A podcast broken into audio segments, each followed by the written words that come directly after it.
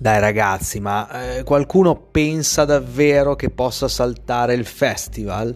Il festival di Sanremo? Perché Sanremo è Sanremo. L'appuntamento clou per la musica italiana e per 10, 15, 20 milioni di persone ogni sera?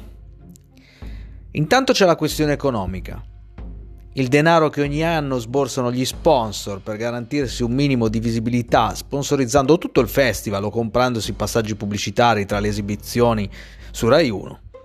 Quindi tutti quelli che vestono i cantanti, i conduttori, gli ospiti e via dicendo. Pensate un po' tra moda, gioielli e quant'altro cosa possa girare intorno a un evento del genere.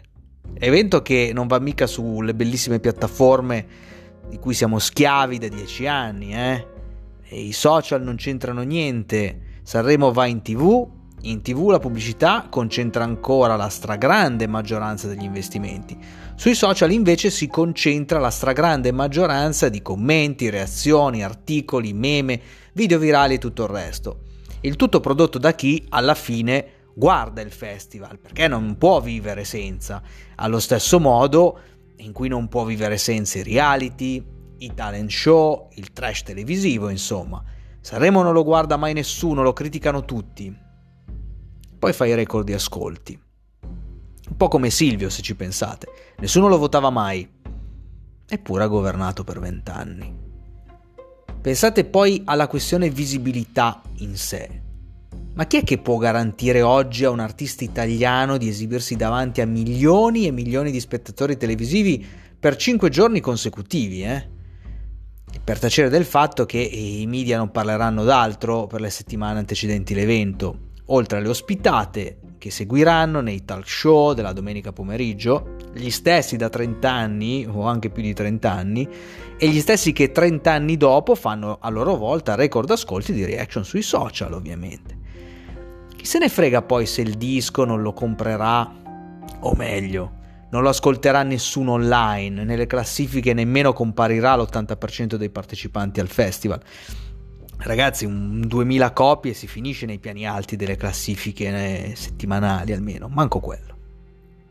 La visibilità riguarda ovviamente anche i media, chi fa cronaca, chi parla di musica generalmente vuole fare visite, pagine online è sempre successo che, se escludiamo il periodo estivo tra giugno e luglio, quando chi scriveva di concerti, quando c'erano, faceva ottimi numeri, il momento migliore per massimizzare gli introiti grazie alle, grazie alle pagine viste, alle interazioni social, era appunto quello del Festival di Sanremo. E poi vuoi mettere la possibilità di mostrare a tutti quei rompipalle degli addetti alla filiera della musica live che la cultura non si ferma? Che un sacco di professionisti lavoreranno al festival grazie al servizio pubblico, è ovvio, no? Bravi, evviva, perfetto. Relativamente alla questione morale, già fa distruggere dalle risate isteriche parlare di questione morale in Italia.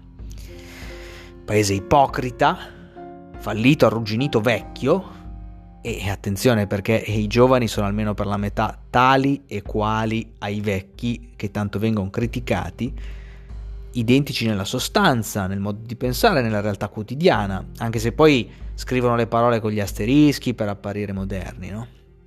Politically correct e via dicendo. In Italia da sempre conta una sola cosa, chiagni e fotti. Chiagni e fotti. Piangi e fotti. Da tempo questo è il manifesto sotto cui va accomunata l'abitudine di salvaguardare l'apparenza a ogni costo per poi agire nel modo più spregiudicato possibile per perseguire i propri interessi. E se in questo caso questi interessi vanno a infangare la memoria di più di 80.000 morti, a sputare in faccia per l'ennesima volta a chi non lavora da un anno, vabbè, pazienza una proroga alla cassa integrazione in deroga, un po' di reddito d'emergenza, per tenere tranquilli quelli che, pur lamentandosi sui social, firmando le petizioni, alla fine faranno parte ugualmente della nutritissima platea degli spettatori del festival. La questione concerti, teatri chiusi, cinema, tutto quello che vi pare è totalmente insignificante per il paese Lo si era già capito l'estate scorsa, quando di fronte a villaggi vacanze con i trenini assortiti, le discoteche stracolme di persone, gli eventi dal vivo potevano avere un numero di spettatori limitato e il pazzo che decideva di organizzarli doveva osservare una serie di misure preventive che eh, nemmeno a Guantanamo, insomma. Vedere che i figuranti delle trasmissioni televisive sono già da tempo autorizzati, eh, a prescindere dal DPCM, dai decreti settimanali, dalle zone rosse, eccetera. Per Sanremo si parla di 300-400 persone presenti in un teatro chiuso ogni sera, eh?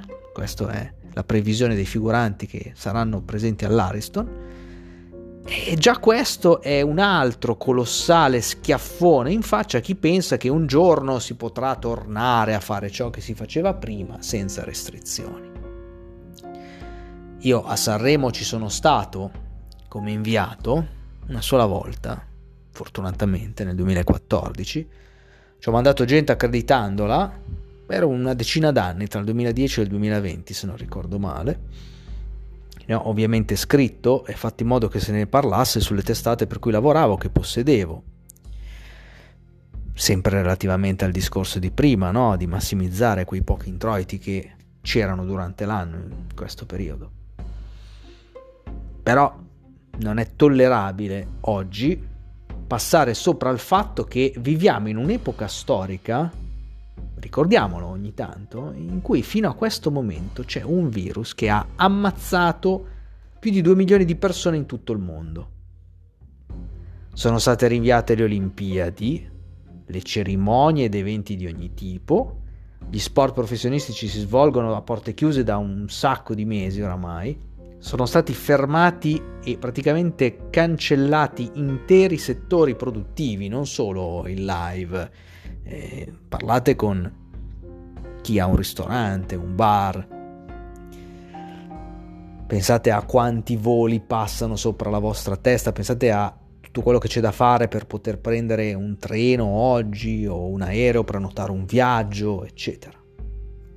Il fatto che nessuno abbia avuto fino a questo momento il coraggio di scrivere nero su bianco, di fare una storia, di dichiararlo, non lo so, metterci la faccia, firmarlo, senza nascondersi dietro alle dichiarazioni altrui che vengono riportate, alla petizione online, ah, la petizione online da 50.000 firme. Bisogna avere il coraggio di dire che è una vergogna inaudita non rinviare questa edizione del festival. E il fatto che questo non sia ancora accaduto. Io qualche tempo fa dicevo che sarebbe scoppiata a breve la questione Sanremo, infatti sta succedendo, stanno uscendo articoli, dichiarazioni, eccetera, e si sta anche dicendo che si farà il festival. Ci sono degli articoli oggi sui quotidiani che spiegano come avverrà la gestione dei flussi delle persone, chi lavorerà, le bolle in cui saranno rinchiusi gli artisti e tutta questa serie di bestialità.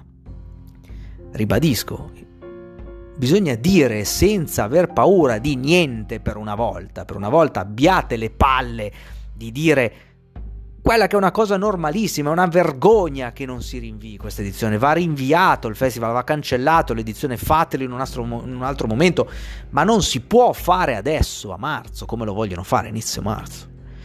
Il fatto che nessuno abbia ancora detto chiaro e senza giri di parole questa cosa conferma che oramai abbiamo definitivamente detto addio al senno e alla dignità.